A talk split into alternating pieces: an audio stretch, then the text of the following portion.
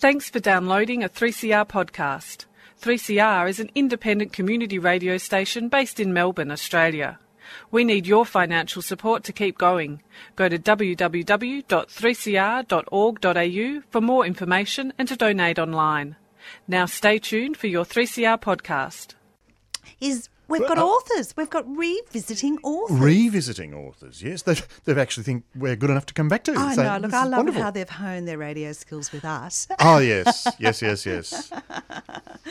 And who As have you got, Jen?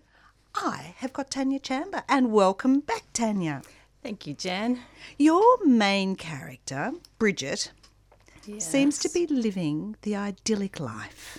Loving husband, great kids, do anything for your neighbour in a beautiful locality. Now, where has Bridget moved to? Bridget has moved from the city to a place called Raymond Island, which is it's a real setting, and it's it's an unusual place. It's in the middle of the Gippsland saltwater lake system. It's a tiny island with a population of about 540. Oh, gee. Yes, and it's And, a and is that koalas or is that people? No, there are a lot of koalas. It's a koala sanctuary. So a lot of koalas, but no shops or other businesses. So um, if you run out of bread or milk or, or wine, um, you have to catch the cable ferry across to the mainland to a town called Paynesville. And after the last ferry goes between about 11 and midnight, there's no way on or off, the island. Yeah. She's got an interesting job. She is a scriptwriter at the local television station, yes. Well, really, her life is messily uncomplicated. The worst being koalas falling out of the trees until the title comes into play. And what's the title of your book? The title is Dead in the Water. And why does this unhinge everybody? Okay, well, uh, Dead in the Water, it's um, actually a book within the book. So, Dead in the Water is a title of her ex boyfriend's crime novel. And um, at the start, Bridget says nobody would call their book that, but you know he did. So it's you know it's it's a little bit of a metafiction inside a book within the book. Yeah. A book within the book because a body, a woman's body, turns up in the water. Well, we've met Bridget before in her book, in your book, Please Don't Leave Me Here, and know that her backstory is pretty tragic. And you give us little hints of the backstory through it. But what I found is that I have read the story, and I thought, oh yeah, I remember that bit. I remember, but it, you don't really need to have had the backstory. But I must say, it encourages you to read it. Oh, good. well, I was hoping that it would work as a standalone book. So if you haven't read Please Don't Leave Me Here, I think it will still work. But Yeah. um, it'd be good if you do read the first one first so you can. There are a few little kind of threads through it that come from Please Don't Leave Me Here. And one of those occupational threads through it is the work that her husband does. Aidan, what does he do? He is a detective. He's been stationed in Bairnsdale after a botched homicide investigation in the city. So now he um, is sort of relegated to lesser police duties, and when the the crime occurs, he is um, seconded to the the homicide squad from Melbourne. So they come and take over. So, you know, it's not his investigation. And Aidan is also not Bridget's first husband. What happened to Sam? What happened to Sam? Um, He died. Yes, yes. Refresh my memory. Yes, no, he did. He um, he died early on in the first book. Now we um, there's also Laurie Hunt, who sort of is a name that kind of comes around, and, and there's always sort of a grey or black hmm. feeling about her. Anyway, we know about we know both Aidan and Bridget. Bridget has had multiple injuries, as their scars and physical inabilities are described through their sex life. feeling the body, feeling the scars, and just being careful of the back in certain positions because there is a bit of sex in this book. You know, I think they had a very good relationship that did um, Bridget and Aidan. Yes, there. Well, you know, there are some intimate scenes in the book. Um, I think, you know, writing sex in in fiction, in a way, it's like dialogue when it, it can reveal a lot about character and you know subtext, what's going on. Well, beneath the especially when the sex stops happening. Mm, so and you know something's wrong, and so that the conversations also stop happening. So we sort of wonder: Is Aidan, the policeman, being overprotective? You know, he wants a security system installed. He also insists on teaching uh, Bridget how to fire a gun. Now, the author of this, you you must have actually tried one of these to sort of get the whole idea of the recharge and Oh yes, I did. I went and did um, a pistol course, a, a handgun shooting course at a pistol club. Now I'm normally a very cautious, nervous person, so it was something I really, really didn't want to do. But you know, I went along, and it, anybody can go and do one of these courses if you don't have a police record. So you know, I thought, how dangerous could it be? And then our instructors came in, and one has his arm in a sling, one has, you know, his leg missing below the knee, and they tell us all about the safety equipment, like special um, earmuffs. So yeah. gunshots are louder than jet engines, so they can cause permanent hearing damage. Yes, and special safety glasses in case shrapnel comes back and hits you in the eye. And there was one thing about um, never crossing your thumbs behind the slide on a semi automatic pistol. And that's the thing on top that flies back with the recoil of each shot. And I put up my hand and asked, you know, well, why could it break your thumb? And they've gone, no, it could slice it right off. So, Yeah. Yes. I must say, when Bridget was learning about it, I did too. So thank you. You know, it felt, oh, yeah, they, they don't do it like that on tally. but you know, this is this is a well researched writer, I think. Yes, I, th- I always call myself a method writer, so I didn't think I could actually do that, write that scene without having felt how it felt to shoot a gun mm. myself. No, that hmm. was that was good writing. Also, the Aiden becomes very suspicious or jealous of the next door neighbour, Harry, who's just been such an important part of the family. Hmm. And this is towards the end of the story, we realise just how isolated she is. Hmm. And the ferry being the only, or the cable car being the only connection to town. So, who is Jeremy? Jeremy is the ferry operator on the island, and I was just talking about a funny story before about the the ferryman's name. When I um, was uh, looking into this, I started researching my relatives because I do have relatives who lived on the on Raymond Island, and I came across these old photos. And in one of the photos, there was my grandfather and my grandmother, which is beautiful to find. This was on the internet, holding eh, my grandfather's holding my mother, and they were with the the ferryman. And his name, his surname was Williams, which kind of freaked me out. And I thought, oh, maybe I should have googled that before I wrote that. Well, this is this is an explanation of, uh, from Tanya Chandler's book about Jeremy. He looked like one of those sporty dads who coached the soccer team, uh, chaired the parents' association meetings, and helped out in the canteen in his spare time. And he's very obliging. When Bridget has too much to drink on the mainland, he's the one to take her home. And Bridget drinks a lot, doesn't she? Um, she does, yes, yes, especially towards you know the end of the book too. You know, it's a kind of coping Coping mechanism. mechanism. Yeah. And I just wonder whether she drinks also to dull those incredible, well, she calls them dreams, but they're really nightmares that she's having. Absolutely. Yeah. But the book is not all sinister.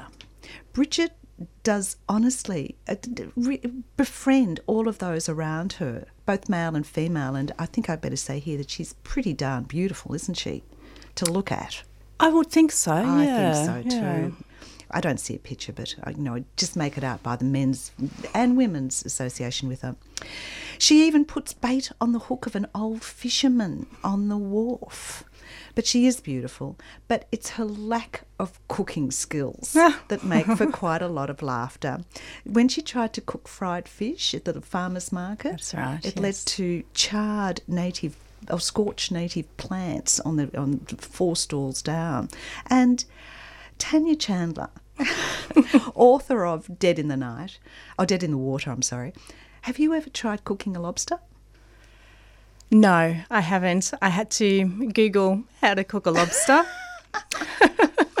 Well, that bit, like the guns, I thought sort of sounded, it read so I could imagine all of that happening that I thought lobster cooking was in your research. No, you've caught me out there. That's one thing that I, I didn't actually try to do because they're too expensive. I couldn't afford to buy a lobster. It's not the noise they make. I try to escape. Oh, I, have um, seen yabbies cooked. Oh, Yes. Through the story, too, there are themes of family, dysfunctional or otherwise. And, you know, sort of like um, uh, Bridget has two 10 year old twins and a three year old, but one of the twins, Phoebe, is growing up. And um, Bridget's wish for her own daughter is please don't let her be like I was. Mm, Phoebe's um, on the cusp of adolescence and giving her mother a hard time. And yes, Bridget's very worried that, you know, she'll end up like she was when she was young. So she tries to protect her, which, of course, usually backfires. Mm. And a, a, philosophical question, I thought, about how we uh, celebrate death. You know, the difference between the inevitable death of a much loved grandfather Mm. And how an untimely death of a celebrity was acknowledged. And we see this in the media all the time. What happened at the death site in the murder? At the death site, um, well, it was a bit of a media circus, and um, I think there was a line in there. Uh, So I did think a lot about how the media treats these kind of things, and had it been, you know, had it been the old fisherman rather than a celebrity, you know, would we have seen all those flowers on the The- on the wharf and, and the media coverage? You know, it was, it was very full on. Yeah, so it's either the silence or the media spin, but it's the same Yes. hurt and the grief for all the families.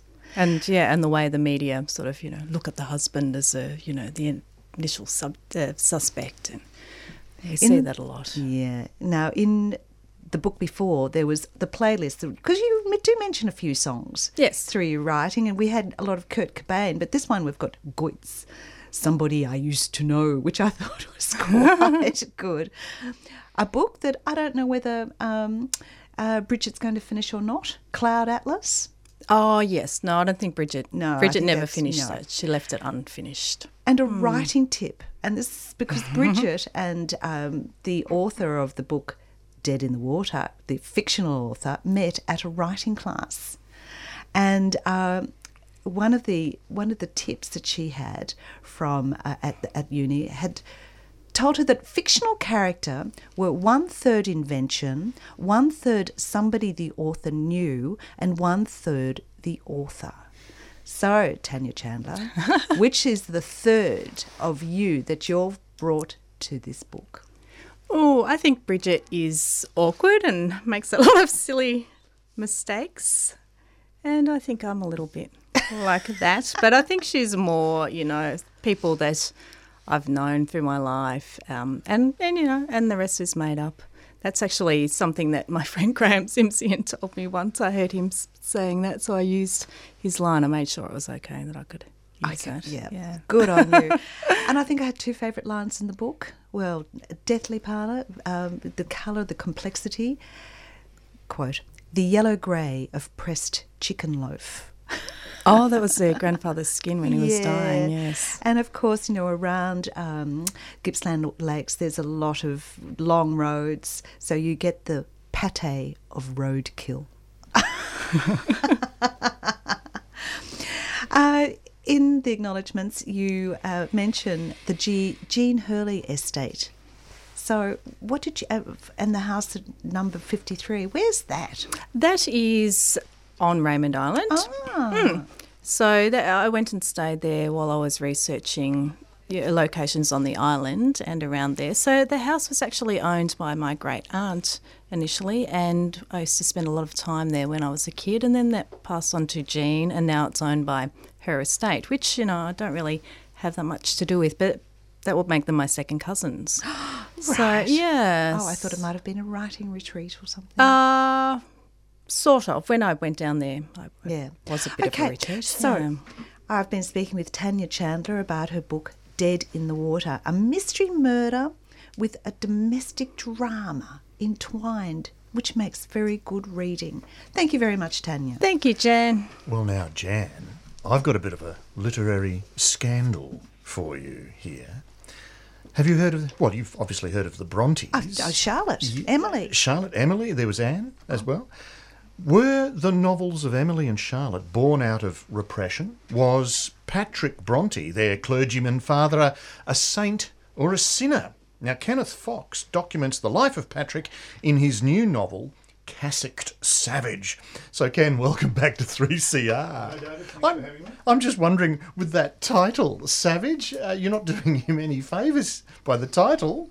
Well, it's not my uh, uh, invention. They appeared in Blackwoods magazine, which was a uh, uh, a popular magazine, and which was uh, found in the Haworth uh, parsonage for years and years and years. And it was a review by someone who read the biography uh, of Charlotte Bronte.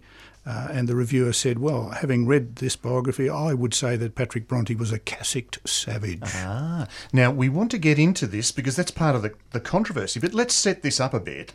Who was Patrick Bronte? And because he, there were considerable achievements he had as a clergyman.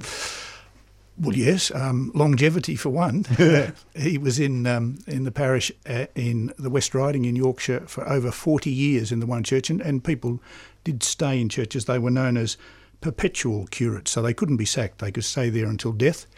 Uh, who was he? He was an Irishman. Uh, he was born uh, in 1777 to poor, possibly illiterate parents, uh, no money, uh, a two-roomed house he was the first of ten children, and as he was born on St Patrick's Day, he was named Patrick. So that's quite a considerable achievement in itself to come from that poor background, and because he then ended up going to university and the like because of his uh, academic achievement.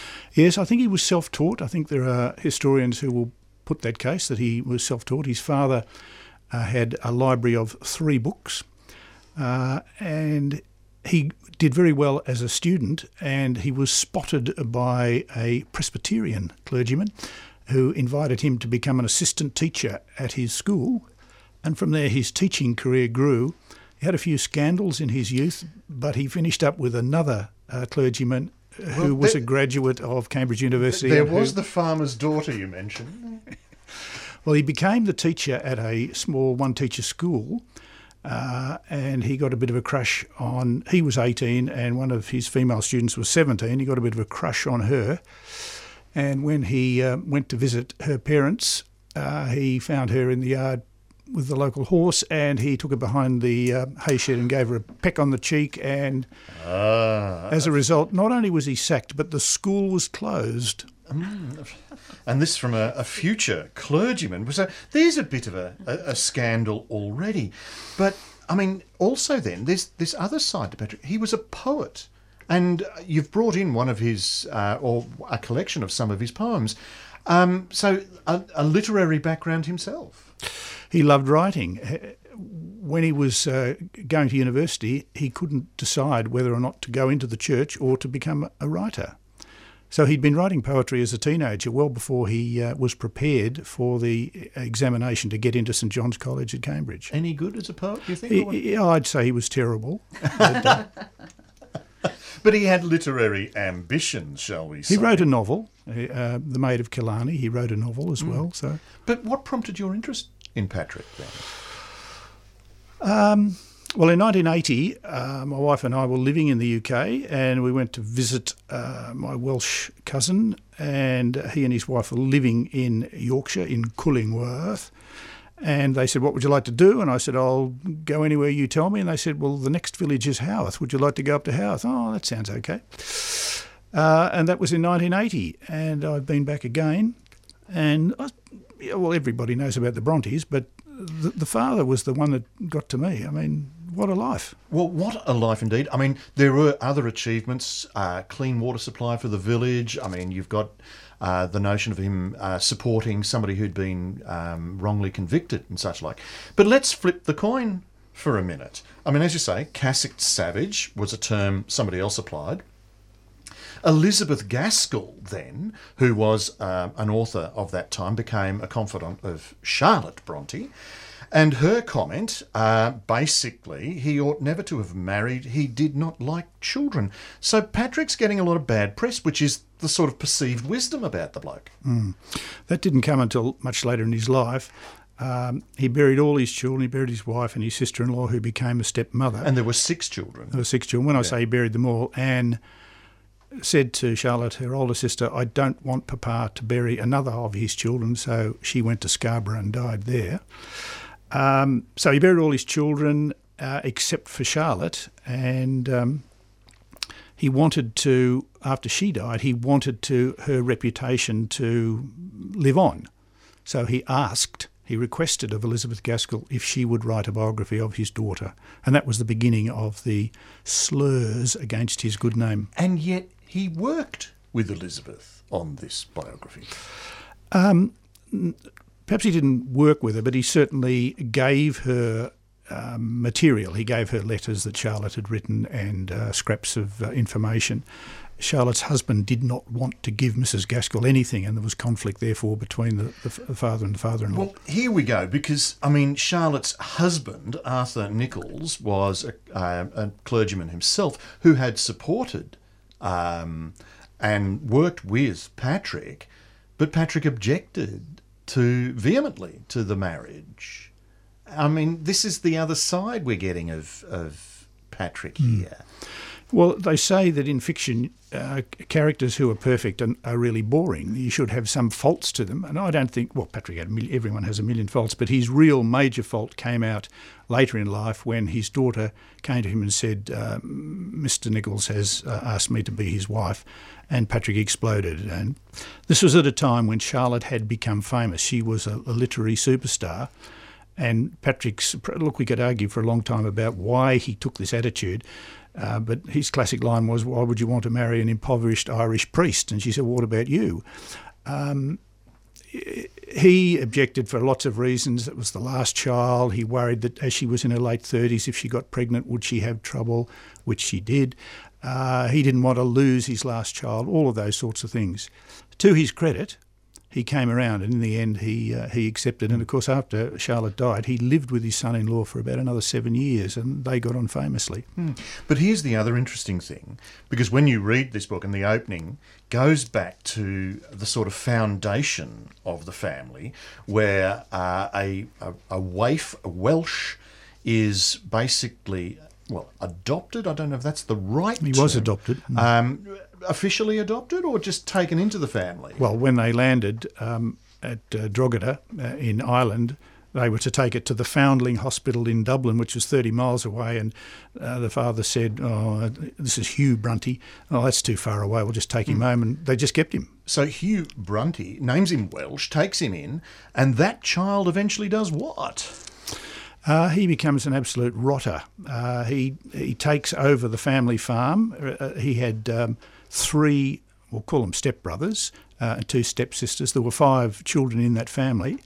He took over the family farm, and then he basically kidnapped one of his stepbrother's sons, also called Hugh Brunty, who was the father of Patrick Bronte. But now here's the go. This is the opening of Wuthering Heights, where Heathcliff has been uh, sort of taken on board. Emily has co opted the family story, which is interesting. But now, taking it that a step further, the description, and Jane Eyre, uh, Charlotte's book, also uh, documents or has a family tr- link, or it's it's almost a, a fictional version of her own life. If can we take those fictional accounts as evidence of the lives they were leading? In which case, there's a bit of dysfunction there. There's a lot of dysfunction there.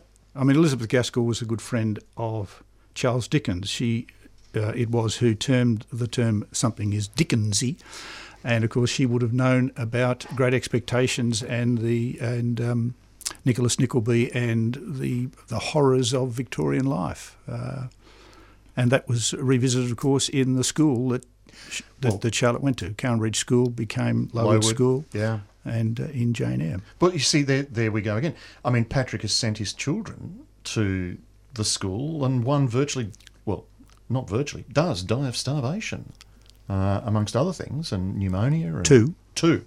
Die. So, how could Patrick not be aware? Is this me applying, um, you know, 20th century perspective to something that would have happened? Well, the headmaster was a fellow clergyman, and it was a school for the daughters of clergymen. And uh, the the headmaster, uh, Reverend Carus Wilson, had a excellent reputation, even if he was a um, a God thundering from the pulpit type priest. Um, so Patrick was completely uh, oblivious to what was going on. Uh, it was only when the first daughter, they sent a message, of course, no telephones or anything in those mm. days, so he had to rush across to Lancashire. Um, your daughter is unwell, and then she was skin and bone. Carried her home and she died, and then no sooner had she died than they turned up with another one. They saved him a trip. They brought the second one as well. So this is Elizabeth and Maria. That's uh, Maria and Elizabeth. Uh, yeah, well, yeah, in, yeah, in that, yeah, Maria and, and, Elizabeth in, in that order. Um, so, uh, well, then Patrick then taught his own. He withdrew yeah. uh, the other girls. The, all three girls were then at the school. He withdrew them, and with his only son, he then educated them at home. It became yeah. Fortress Haworth College. So, how much criticism can we level at Patrick then for the deaths of his daughters?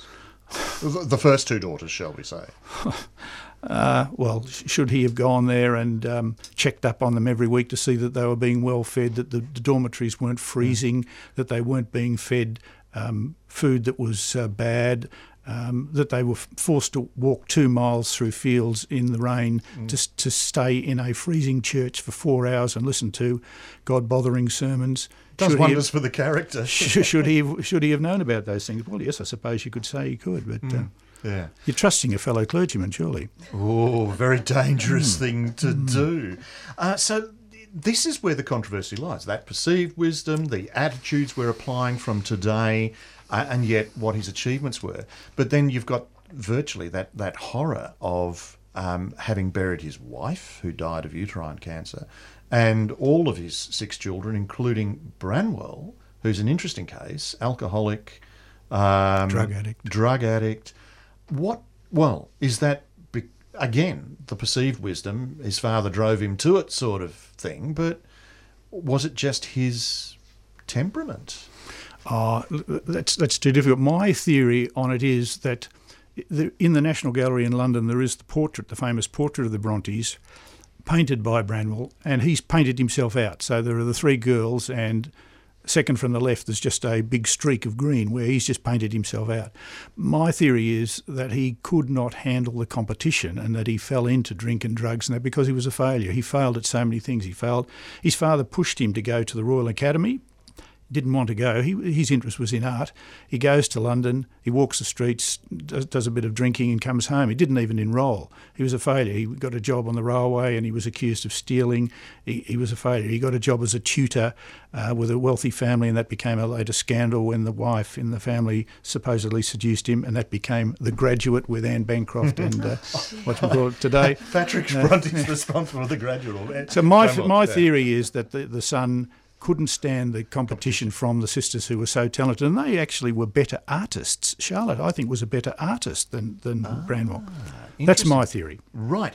Well, look, just finally, then this is going. Um, this has actually come from a play you wrote, or the source in many ways, or what came first, was a play you wrote called Saucy Pat. Yeah, You're not doing him any favours with these titles. Well, he, he was courting his uh, wife, uh, Maria Branwell, and they used to write to one another. And she wrote to, once he stole a kiss, he gave her a peck on the cheek, and she wrote to him as "My dear saucy Pat," and so that became the title of the play. Now, transferring from play to narrative. Yeah, it, it was easy in some ways and difficult in the others. The play starts when he's born, whereas the novel starts a hundred years beforehand, his great grandfather. Yeah, so yeah, it goes way, way back. And you delve into it in a lot more detail in the novel. And mm. you're actually uh, putting on Saucy Pat. Yes. When, where, how? Well, uh, I've done two tours already. Um, I perform as uh, an Anglican priest, a contemporary Anglican priest who's written a book about famous former Anglican priests, and Patrick Bronte is the is the one I talk about. Um, it starts in May and goes May, June, July. So um, if uh, any churches or theatre companies are interested, I'd be happy to come and perform for them. Perform uh, a play about Patrick Bronte. I don't know how much we've contributed to the literary scandal. It will go on beyond this radio show. Oh, well, I've learned a lot. But Kenneth, thank you for coming in today. Uh, the book is Cassocked Savage, The Life of Patrick Bronte, and it's self-published. It is indeed. And of course, I was speaking with a, an author who's written a book about a detective writer who's written a book about a detective writer. So we, we, we're sandwiched here. And the person I've been speaking with today, Tanya, uh, Tanya Chandler, and her book, Dead in the Water. Thank you, Tanya. Thank you, Jan. Thank you, Thank Kenneth. Ken. Thank See you. Well, listen in next, Next week. Bye.